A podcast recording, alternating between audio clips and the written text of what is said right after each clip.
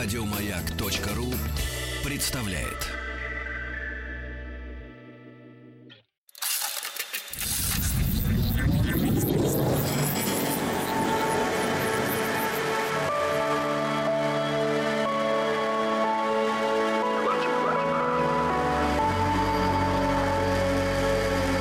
Стаховский лайф на маяке. Это «Объект-22», я Евгений Стаховский, и здесь сегодня 32-я серия цикла, посвященного необычным, неординарным, из ряда вон смертям, которые, в общем, укладываются в некоторые рамки. Сегодня новая серия, и вы знаете, коль уж мы вклинились вот уже постепенно в середину 20 века, то здесь сталкиваемся с такой отдельной темой, ну, если хотите, темой в теме, которая связана с космосом, с космическими полетами. Но, как вам хорошо известно, в общем, занятие это довольно опасное. И в истории человечества были вот такие из ряда вон выходящие случаи, когда ну, происходили такие нештатные ситуации, которые повлекли за собой там некоторое количество человеческих жертв. И вот сегодняшнюю серию мне бы хотелось посвятить э, космическим делам и вспомнить некоторые случаи, общие такие или э, личные истории. Ну, в общем, как пойдет, я думаю, что несколько моментов сегодня мы имеем право затронуть. Давайте что-нибудь начинать. И, может быть, первое, о чем хотелось бы вспомнить, э, ну, если уж мы говорим о 60-х, например, годах, когда уже пошло такое прям серьезное освоение э, космоса, то уже в 1960 году э, случилось событие, которое в истории известно как катастрофа на Байконуре. 1960 год, 24 октября. У этой э, катастрофы есть другое еще название, но, правда, чаще оно эм, присутствует в зарубежных источниках, э, называют ее катастрофой Неделина по имени, собственно говоря, там, одного человека, о котором сейчас и пойдет речь. Это крупная катастрофа с многочисленными человеческими жертвами. Катастрофа, которая произошла при подготовке к первому испытательному пуску межконтинентальной баллистической ракеты а, Р-16.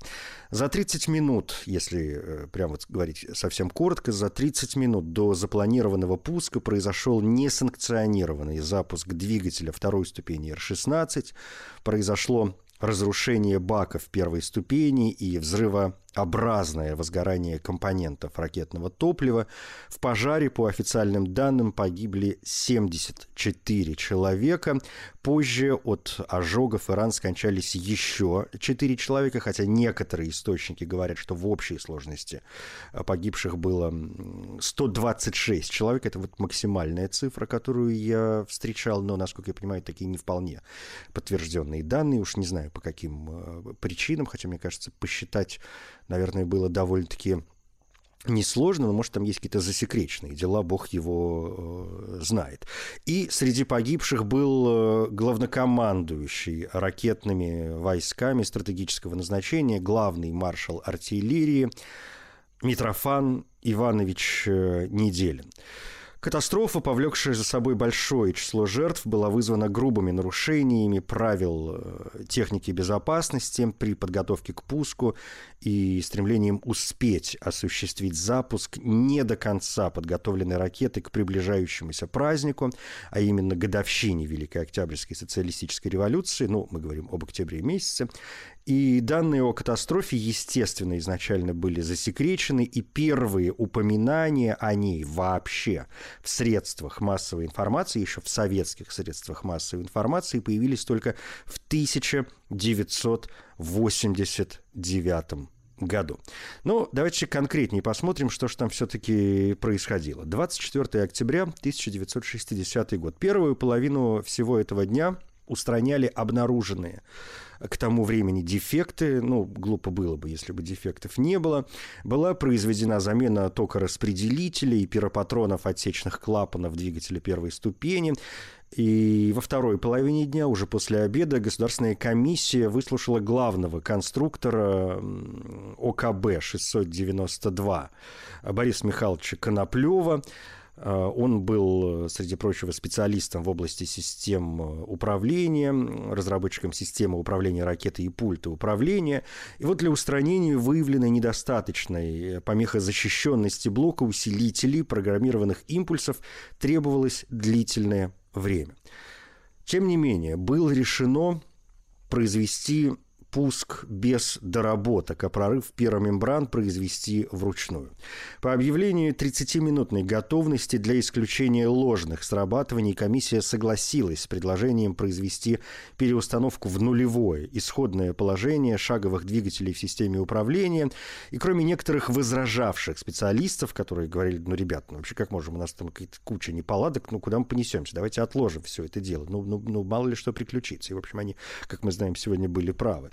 А, тем не менее, кроме вот некоторых э, специалистов, большинство практически полное большинство высказалось за продолжение работ. Замечания об опасности проведения доработок на заправленной ракете были отброшены. И по воспоминаниям одного из участников событий, маршал Неделин э, тогда заметил, что я буду говорить Никите, ну, имеется в виду Хрущев, разумеется, ракету доработать на старте. Страна ждет нас. Э, работы были продолжены, и, подавая пример бесстрашия, маршал Неделин э, сидел на стуле на так называемой нулевой отметке, примерно в 17 метрах всего-навсего от подножия ракеты. Рядом с ним находились заместители министра обороны общего машиностроения Гришин и главные конструкторы систем ракеты, их заместители Янгель, Коноплев, Фирсов, многочисленные военные представители, начальник полигона генерал-майор Герчик, его заместитель генерал-майор Мрык, Пушкин, там многие другие товарищи.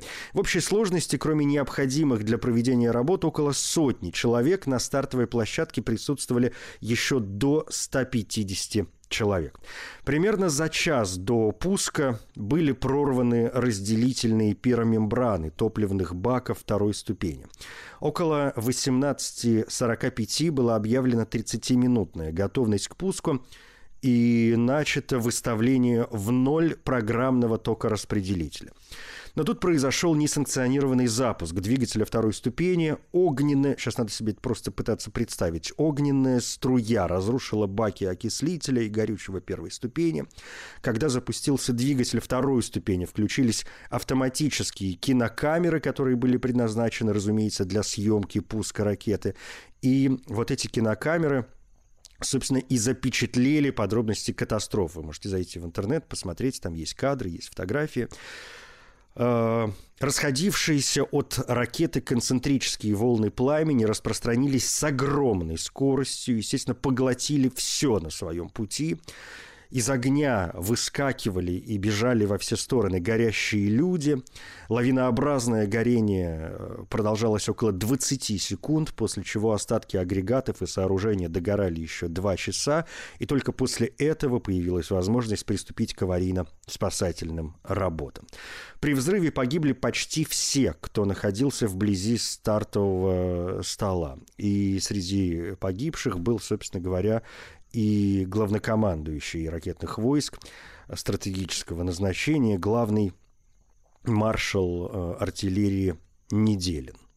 При этом упоминается, что температура горения в тот момент была столь высока, что по свидетельству бывшего начальника космодрома Александра Александровича Курушина от маршала Неделина в итоге остался только темный след на асфальте возле ракеты – После были найдены оплавившиеся золотая звезда Героя Советского Союза, один его погон и, понятно, что тоже, в общем, серьезно пострадавшие наручные часы.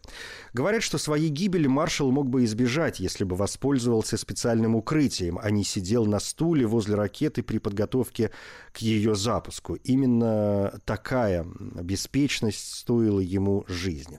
Как я уже сказал, катастрофа, вообще данные о катастрофе были засекречены. Официально было объявлено о гибели только самого Неделина, причем в результате авиакатастрофы. Остатки маршала Неделина были захоронены в э, некрополе у Кремлевской стены на Красной площади. в Москве и уже позже указом президента России 20 декабря 1999 года вместе с личным составом боевого расчета подготовки ракеты Р-16 он был награжден орденом мужества.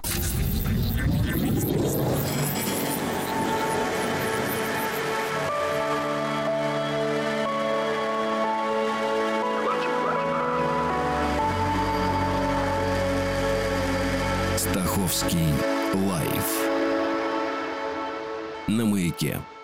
Вспоминая космические истории, в общем, волей-неволей приходишь к выводу, что и подготовка к полетам порой бывает не менее а, опасна, чем, собственно, сами космические полеты. Ну и, коль сегодня обращаемся к космической тематике, я, конечно, не могу не вспомнить э, американскую трагедию. Э, события, происшедшие в Соединенных Штатах Америки, происшедшие с э, Аполлоном-1. Аполлон-1 – это название, которое уже постфактум получила несостоявшаяся миссия корабля Аполлон-Сатурн-204, поскольку во время подготовки к первому пилотируемому полету по программе «Аполлон», полету, который планировался на 21 февраля 1967 года, на борту корабля случился сильный пожар, и весь экипаж погиб.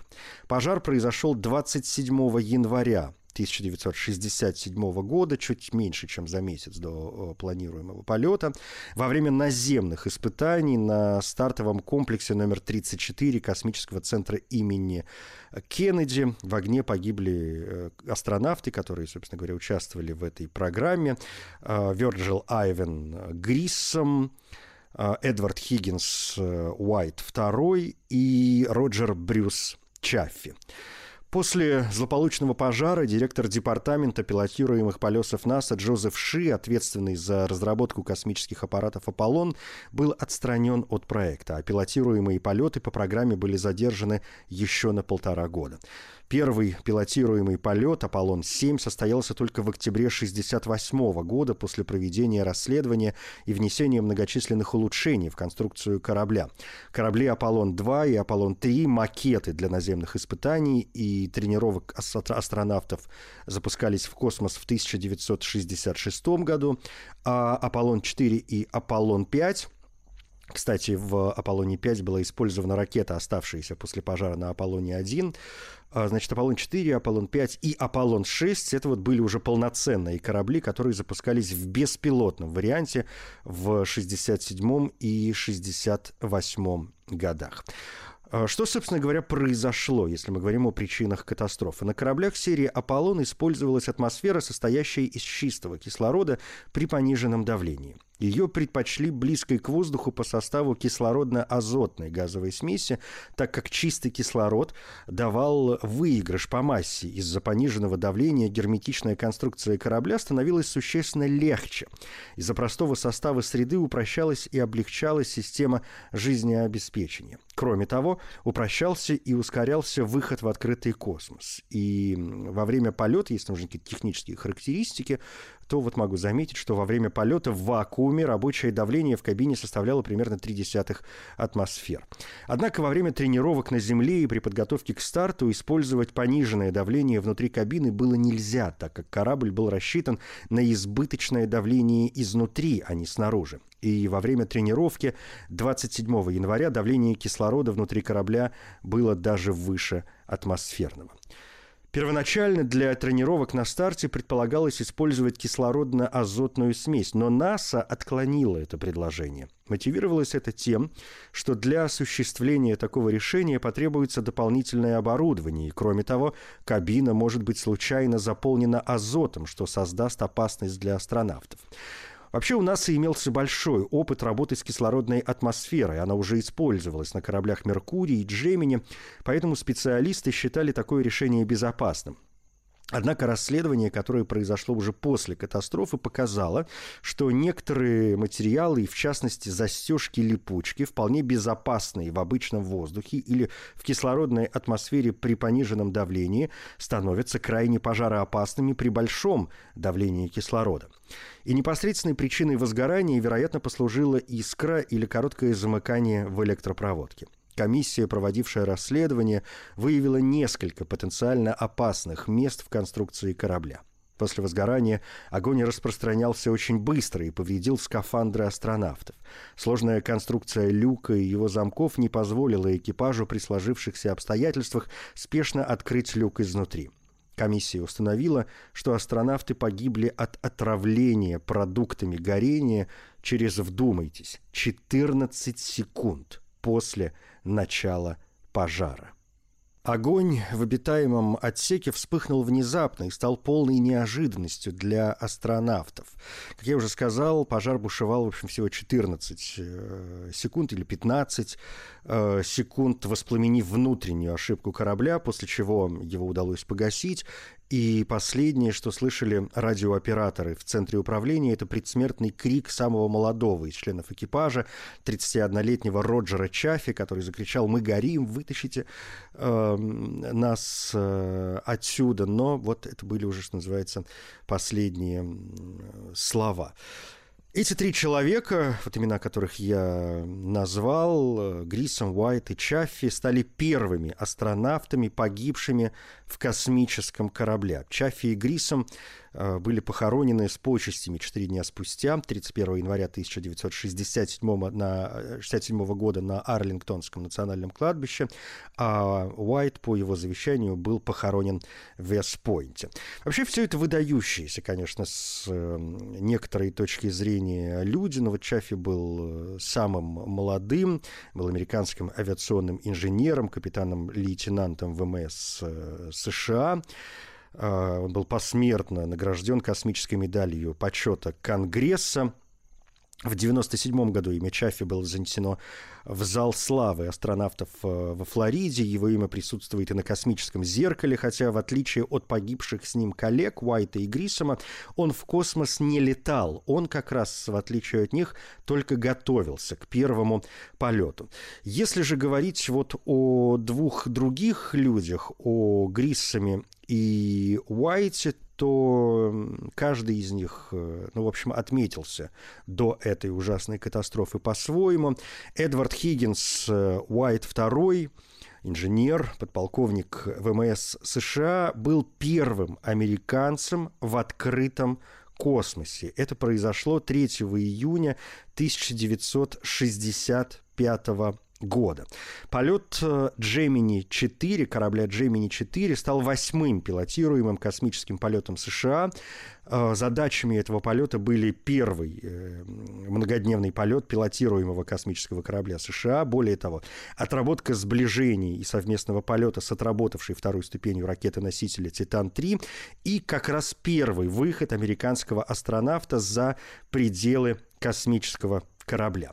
Первоначально планировалось, что выход будет совершен во время второго орбитального витка, однако астронавты перенесли его на третий, поскольку МакДивиту, одному из членов, показалось, что Уайт выглядит уставшим и возбужденным после старта и неудачного сближения с ракетой – После небольшого отдыха экипаж приступил к выполнению программы выхода.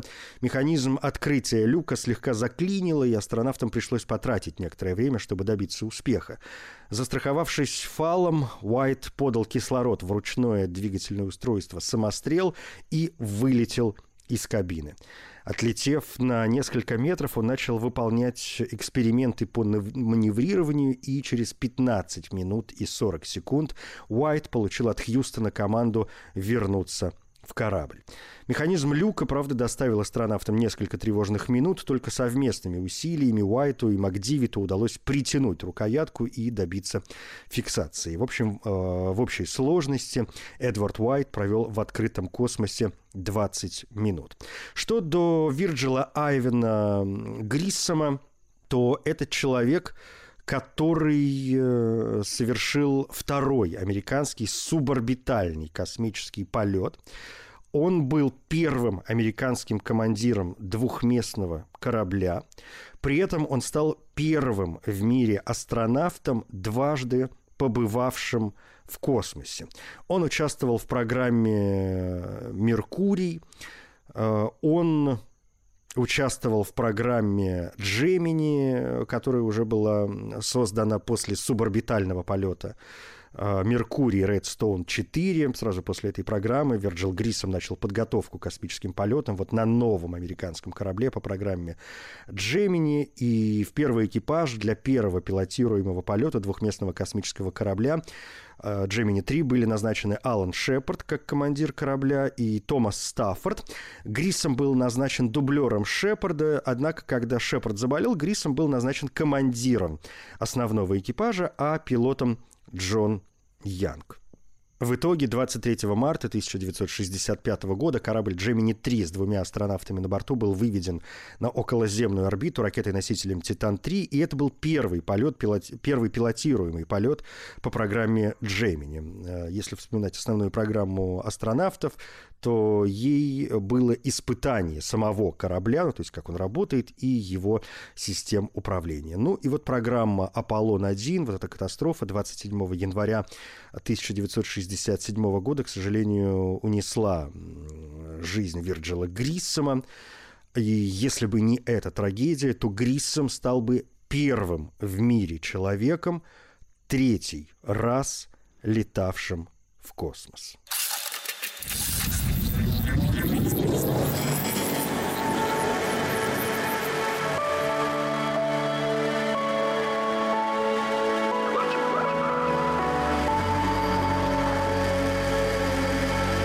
Стаховский лайф на маяке. Это «Объект-22», я Евгений Стаховский. Сегодня к космическим темам в рамках 32-й серии цикла посвященного необычным, неординарным, из ряда вон смертям. Мы в середине 20 века, точнее говоря, в 60-х годах. Я вот сегодняшнюю серию решил посвятить космическим катастрофам. А, коих, к сожалению, было немало, но вот кое-что уже осталось позади. Давайте вернемся в Россию, точнее говоря, в Советский Союз, раз уж мы говорим о 60-х годах. И здесь, среди прочего, вспоминается миссия э, Союза-1 и имя Владимира Михайловича Комарова, летчика-космонавта номер 7, дважды Героя Советского Союза. Но, правда, второй раз звание было присвоено ему посмертно. Он был инженером-полковником авиации, командиром первого в мире экипажа космического корабля, причем сразу из трех человек. Он дважды летал на первых кораблях нового типа «Восход-1» и «Союз-1». А, ну вот история Союза-1, собственно, меня сегодня, среди прочего, и занимает. Союз-1, как вы можете догадаться, это первый советский пилотируемый космический корабль серии «Союз». Он был запущен на орбиту 23 апреля 1967 года. На борту «Союза-1» находился один космонавт, вот, собственно говоря, инженер-полковник Комаров – который и погиб во время приземления спускаемого аппарата. Ну, здесь я могу сразу заметить, чуть-чуть забегая вперед, что дублером э, Комарова при подготовке к этому полету был Юрий Алексеевич Гагарин. Но это не случилось, полетел, собственно говоря, Комаров. А, если говорить о миссии вообще «Союза-1», то программа полета предусматривала не только первое испытание корабля серии в пилотируемом режиме, но и сразу первую в мире стыковку с пилотируемых кораблей с запускаемым вслед кораблем «Союз-2» и переход через открытый космос – значит, космонавтов Союза-2 для возвращения на Союзе-1, в котором для них были установлены второе и третье индивидуальные кресла. Но ввиду неполадок на «Союзе-1» старт однотипного второго корабля «Союз-2» был отменен, что, э, вероятно, спасло жизни его экипажу, а в экипаже были летчики э, Валерий Быковский, Алексей Елисеев и Евгений Хрунов. Полет со стыковкой пилотируемых кораблей планировался на недостаточно отработанных аппаратах. Три беспилотных испытательных полета кораблей э, «Союз» оказались полностью либо частично неудачными, и инженеры зафиксировали две сотни замечаний конструкции корабля. Это, в общем, как сами понимаете, довольно-таки много. Но руководство Советского Союза и космической отрасли э, было недовольно тем, что за предыдущие два года в СССР не было ни одного пилотируемого полета, в то время как Соединенные Штаты с марта 65 по ноябрь 66 провели 10 пилотируемых полетов по программе Джемини, о которой мы сегодня уже говорили. И более того, впервые в мире осуществили орбитальные маневры, сближение движения кораблей и орбитальную стыковку, поставив рекорды длительности и высоты пилотируемого полета, а также длительности выхода в открытый космос. С другой стороны, руководство космической программы после смерти Королева в январе 1966 года имело явно недостаточный авторитет у политического руководства СССР для организации принятия решения о предложении доводки неотработанных кораблей в автоматическом режиме. Ну и кроме того, испытательные полеты Союзов были полезны для подготовки советской лунной программы, в которой лунно-облетный корабль Л-1 «Зонд» и лунно-орбитальный корабль модуль «Лок» экспедиционного комплекса а, Л-3 были унифицированы с союзами, а лунно-орбитальный ЛОК и лунно-посадочный ЛК, корабли-модули комплекса Л-3 также использовали стыковку с переходом члена экипажа через открытый космос. Что же произошло с «Союзом-1»? Неполадки начались сразу после выхода корабля на орбиту. Во-первых, не раскрылась одна из двух панелей солнечных батарей. Корабль стал испытывать дефицит электроэнергии. Космонавт пытался открыть солнечную батарею раскруткой корабля вокруг своей оси, но ничего не получилось. Это не привело к желаемым результатам. И вследствие вот этой неисправности полет был досрочно прекращен, и корабль успешно сошел с орбиты. Однако уже после вхождения в плотные слои атмосферы на заключительном участке приземления произошел отказ парашютной системы. По окончательно неустановленным причинам вытяжной парашют на высоте 7 километров при скорости 220 метров в секунду не смог вытянуть из лотка основной парашют. При этом успешно вышедший на высоте в полтора километра запасной парашют не наполнился, так как его стропы обмотались вокруг неотстрелянного вытяжного парашюта основной системы.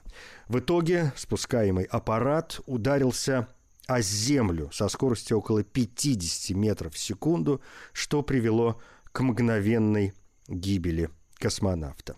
Были повреждены емкости с пероксидом водорода, который как сильный окислитель усугубил пожар, в результате чего спускаемый аппарат практически полностью сгорел. Произошла вот эта трагическая встреча с э, Землей в степной пустынной местности в Оренбургской области – Продолжительность полета составила 26 часов 47 минут и 52 секунды. Есть э, записи дневника Николая Петровича Каманина, это советский летчик и военачальник, генерал-полковник э, авиации, один из семерки первых героев Советского Союза. Так вот, он э, в своем дневнике писал, что через час раскопок мы обнаружили тело Комарова среди обломков корабля. Первое время было трудно разобрать, где голова, где руки и ноги. По-видимому, Комаров погиб во время удара корабля о землю, а пожар превратил его тело в небольшой обгорелый комок размером 30 на 80 сантиметров. Таким образом, космонавт Владимир Михайлович Комаров стал первым, кто погиб во время космического полета. В заявлении ТАСС, которое было опубликовано на следующий день после его гибели, говорилось 23 апреля 1967 года в Советском Союзе был выведен с целью летных испытаний на орбиту Земли новый космический корабль «Союз-1», пилотируемый летчиком-космонавтом СССР, героем Советского Союза, инженер-полковником Комаровым Владимиром Михайловичем. В течение испытательного полета, продолжавшегося более суток, Комаровым была полностью выполнена намеченная программа отработки систем нового корабля, а также проведены запланированные научные эксперименты. При полете летчик-космонавт Комаров совершал маневрирование корабля, проводил испытания основных его систем на различных режимах и давал квалифицированную оценку технических характеристик нового космического корабля. 24 апреля, когда программа испытаний была окончена, ему было предложено прекратить полет и совершить посадку. После осуществления всех операций, связанных с переходом на режим посадки, корабль благополучно прошел наиболее трудный и ответственный участок торможения в плотных слоях атмосферы и полностью погасил первую космическую скорость. Однако При открытии основного купола парашюта на 7-километровой высоте, по предварительным данным, в результате скручивания строп парашюта космический корабль снижался с большой скоростью, что явилось причиной гибели Комарова. Безвременная гибель выдающегося космонавта, инженера-испытателя космических кораблей Владимира Михайловича Комарова является тяжелой утратой для всего советского народа. ТАСС, 25 апреля 1967 год.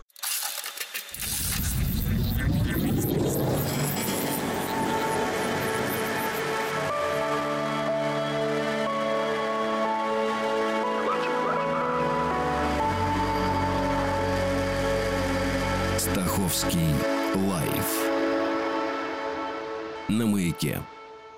32-я серия цикла, посвященного необычным, неожиданным, неординарным, из ряда вон э, смертям в рамках объекта 22. Здесь сегодня, и мы, в общем, обратились к космическим историям, кое-что происходило в космосе, кое-что вот произошло уже на Земле. Но давайте под занавес еще одно имя, и имя советское.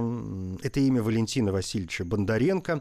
Он был советским летчиком-истребителем, членом первого отряда космонавтов э, Советского Союза. И вот с ним произошла очень неприятная, конечно, вещь э, которая произошла еще во время, собственно говоря, тренировок, раз мы говорим о первом отряде космонавтов, то понятно, что, в общем, э, не исключена возможность, что Бондаренко мог стать первым человеком, который отправится в космос, да, а не Юрий, не Юрий Алексеевич Гагарин. Хотя, э, в общем, в первом составе, в первом отряде космонавтов было довольно много имен, как вы знаете. Это и Валерий Быковский, и Виктор Горбатко, и Герман Титов, и Андрей Николаев, и Валентин Филатьев, и Анатолий Карташов. Ну, в общем, там довольно большой список имен.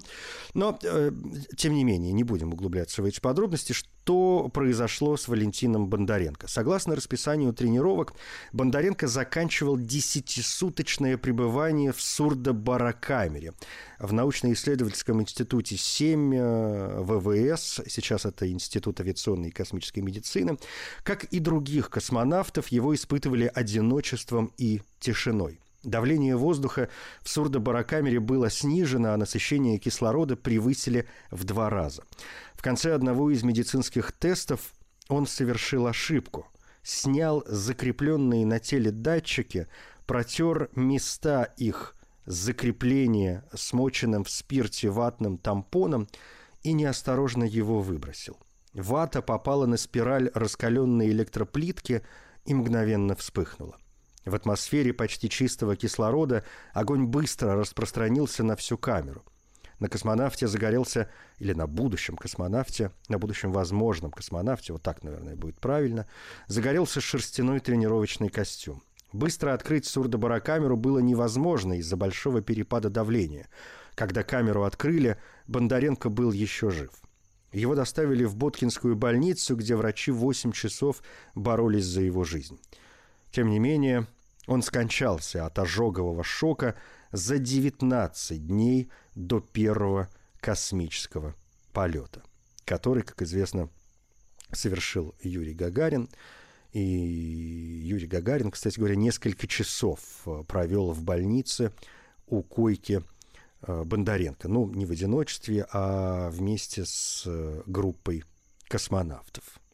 В Советском Союзе, как водится, все связанное с космосом было строго засекречено. О гибели Бондаренко нигде не сообщалось, и первые сведения о нем и его гибели появились на Западе. Изначально только в 1980 году в Советском Союзе впервые сведения о Бондаренко и его гибели появились в вышедшей в 1985 году книге Марка Галая, это тоже был советский летчик-испытатель, так вот, в его книге «С человеком на борту» и позже, в 1986 году, в статье Ярослава Голованова в газете «Известия». Ну вот это последняя история на сегодня. Будет и следующая, 33 серия, конечно, ровно через неделю, но там, видимо, уже каким-то другим случаем. Думаю, не космическим, хотя посмотрим, может быть, я за неделю что-нибудь э, новенькое нарою. Это «Объект-22», я Евгений Стаховский, спасибо. Еще больше подкастов на радиомаяк.ру